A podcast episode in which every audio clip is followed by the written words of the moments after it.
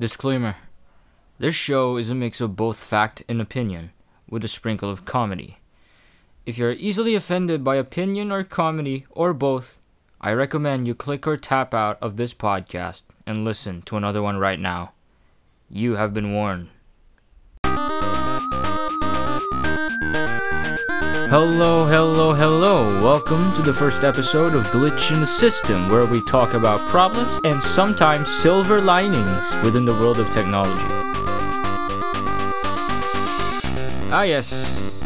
We all know the old days of flip phones. One side has a screen, the other has the keypad. If you want to use it, just flip it open. Honestly, it's really satisfying to see this happen almost every time. If you don't want to use it, just close it how you would close a book and put it back on your backpack, your purse, wherever. Now, with stuff like the iPhone and modern Android phones, the flip phone has sort of faded away.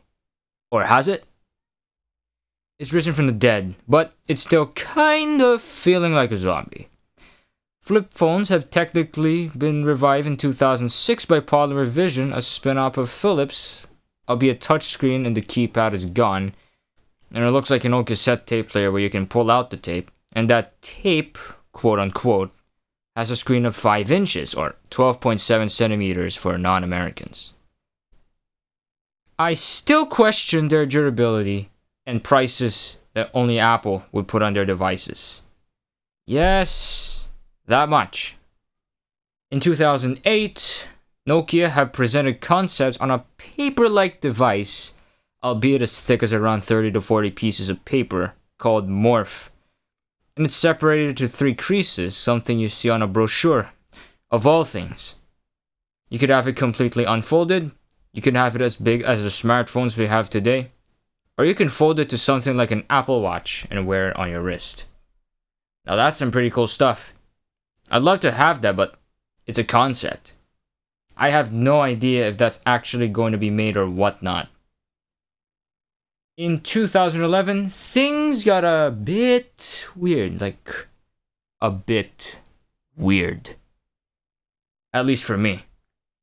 In that year, Kyocera, I don't know how to pronounce this, have released an Android smartphone which can never decide on what it wants to be in life, what job does it want to take, etc. Doesn't want to look like a smartphone at all. How about a Psion laptop? If you remember these things. Do you fancy a PDA undergoing mitosis? Or maybe a Nintendo DS on drugs? Yeah, I don't know either. That foldable has much more of an identity crisis. It was really messy, to say the least.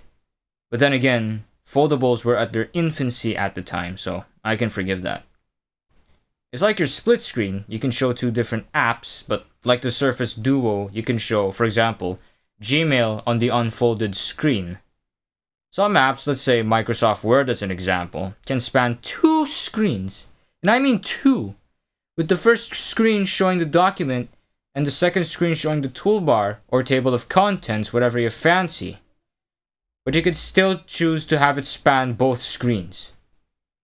Now, two years later, NEC came up with the Medias W, but that idea became a reality inside of Japan only, with the only carrier being NTT's Docomo, thanks CNET for that source. Now, unlike the Echo, the Medias W has less of an identity crisis. It could either be a tablet or a phone. That's it. And now I know. I feel it was a bit anticlimactic, and you might have thought of it like that as well. But hey, at least it got simpler. You can fold it outward now, that's nice. Honestly, I would have bought that. If it were available outside of Japan. Ah, why do the Japanese get the cool stuff first before we do? It's beyond my understanding. Your guess is as good as mine. Now, jump to 2017 and imagine ZTE's pitch meeting if you know what they are. Picture the CEO, the head of design, and several designers, whether intern or not, plus a fair bit of hardware designers on the side inside the conference room. We need innovation, the CEO says. A designer puts leaked blueprints of NEC's Medias W. How about we do this, but better? He asked. The head of design scratches his head. Sure, just change the name and flip the W upside down. And there we got ZTE's Axon M. Ah, what a world we live in. It's not much of a long story, apart from being a straight copy of the Medias W, with a processor on two gallons of coffee and, as the millennials say, OP, or overpowered features. There's nothing much to say here, just that there's improvements to multitasking and tablet support on Android. But it was once again limited to AT&T for the US. I don't know what other country has this, but I know it wasn't everywhere. Once again, why do some countries get the good stuff first before we do? Once again, it is beyond my understanding. Are these foldables too shy to introduce themselves and make friends? Not that I'm shaming them, it's just they can't say a word that might get them famous in school. It's just that I don't get it. Alright, let's jump into the world of speculation. And oh no, you know I do not like speculation. I will never get why people try so hard to make up something that seems so real that at the same time it feels like it's not. Yet it is, but not without concrete evidence. And that speculation is the usage of OLED displays on foldables. This happened in 2018 LG had obtained a design patent for a foldable smartphone at the time that they were still making phones. RIP LG Mobile. May rest in peace and press F for you. At that same year, the world has finally gotten their hands on a foldable because it was now available everywhere. Finally! Now we get the good stuff. Thanks to Chinese startup technology company Royole, R O Y O L E, their FlexPai, I don't know if that's the pronunciation, became the first commercially available foldable. Now there's something about this that really confuses me without foldable. Does it want to be a book or a phone? It makes sense for it to fold as a book, but what? As I've searched for pictures online, the folded position literally looks like it wants to be a book. It doesn't irk me all that much, but it's still annoying. I might even confuse it for a book. I'm gonna place it on a bookshelf. I want to read Stephen King, but I end up getting the Royole FlexPai. Isn't it annoying? And now Samsung decides to tease a foldable smartphone just that same month at their lame excuse of a developers conference. Even the prototype itself literally looks like it wants to be a book.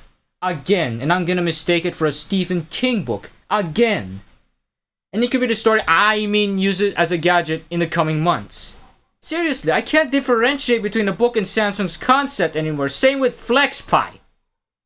Anyway, here's something to ponder upon. I can't fathom the fact that the term Infinity Flex sounds like a cool thing, yet it's bull at the same time. Yes, bull. This is the term that Samsung have used for their display. You see it when it's unfolded. Alright, I'll leave this next guess to you. Has Microsoft explored the world of foldables? Hmm? They actually have. How surprising. Even back in the late 2000s, with a device codenamed Courier. This is not to be confused with the font Courier used in manuscripts and novels. Unfortunately, back then, it never happened, but in 2019, it was made, albeit with a different name called the Surface Neo. This is once again not to be confused with the Surface Duo, which is similar, but uses Windows 10 instead of Windows 10X on the Neo. In January 2019, a lot of things happened, which finally led up to the foldable we all know and love, but hate at the same time.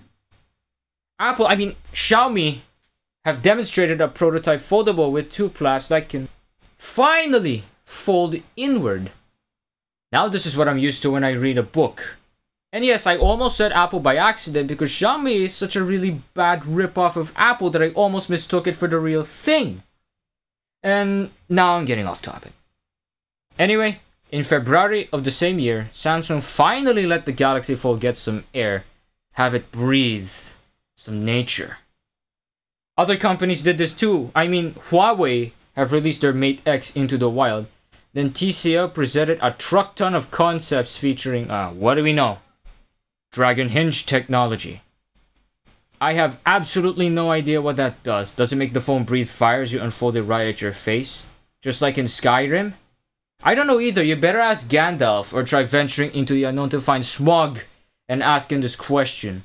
You're gonna need to go on a big quest here, kids. Ah, your guess is as good as mine. Oh, and one more thing. It also had a bracelet-style device. LG have not released nor announced anything. Uh, well, this time, they're silent and shy. Ah, how the tables have turned. However, they did engineer a second monitor for their V50 smartphone, which is basically a phone case that doubles as a second screen. Now that's something. A case that turns your phone into a foldable? It's like I get a case for my water bottle, and that'll double the capacity. I wish I had that. I really need to drink more water. I'm getting thirsty right now. How about the others? I know I haven't been talking about them, but imagine CEOs of different tech companies sneering at Samsung, Huawei, TCL, and LG thinking, we'll copy this, but we'll patent it so others can't copy. I'm kidding, that's not what exactly happened. Although some companies have expressed interest in foldables, or they secured patents on hinges and designs. Motorola have decided to revive the Razr series of phones with a twist. And we all know what it is. It's touchscreen. Give yourself some candy, kids. You've done a pretty good job. Just don't eat it close to the computer so you haven't gotten rid of all the ants yet. But then, in April 2019, they had been copying a part of one company's failure. The Samsung Galaxy Folds have hit the market, quite literally on a brick wall. The screen broke. That's all I can say. How did the screen break? People have taken out the plastic layer that they thought was supposed to be removed when people first get any phone, really. But it was meant to be together with the Fold. When's the marriage? Who's its best man? Or best phone, for that matter? The iPhone 12 Pro Max? Anyone? Huawei can't come because they've delayed their Mate X to watch out while manufacturing their foldable because Samsung screwed their fold up. And now they gotta fix their life choices. And that's not gonna make a paper plane fly too far. Make one wrong fold and it will crash. Now, enter the world of flip phones again. In November 2019, Motorola have released the Razr, which works like a flip phone, but you know the twist. There's no keypad, there's just touchscreen. Samsung followed suit with the Z Flip. I can't believe this. Companies tend to copy each other, that's normal, but this? I can never get why foldables have to confuse me so much. Even the history of them makes me spin. We had two foldables experiencing an identity crisis, then a foldable that looks and feels like a book in reverse when folded. And finally, we have the second generation of flip phones, the one we love and hate today, well, for the fold at least. Now I can wrap my head around foldables and get to buying one. That was a joke. I hope you enjoyed this first episode of Glitch in the System. This podcast was really fun to make, and if you liked it as much as I do, give it 5 stars or whatever is the highest rating in your podcast app. And if you want to see more, definitely consider following the podcast. Add it to your library so you don't miss new glitches. I, I, I mean, new episodes every 6 p.m. Friday at Manila time. I'm Raikane. I tell you to find a glitch in your system and fix it. See you next time. Take care.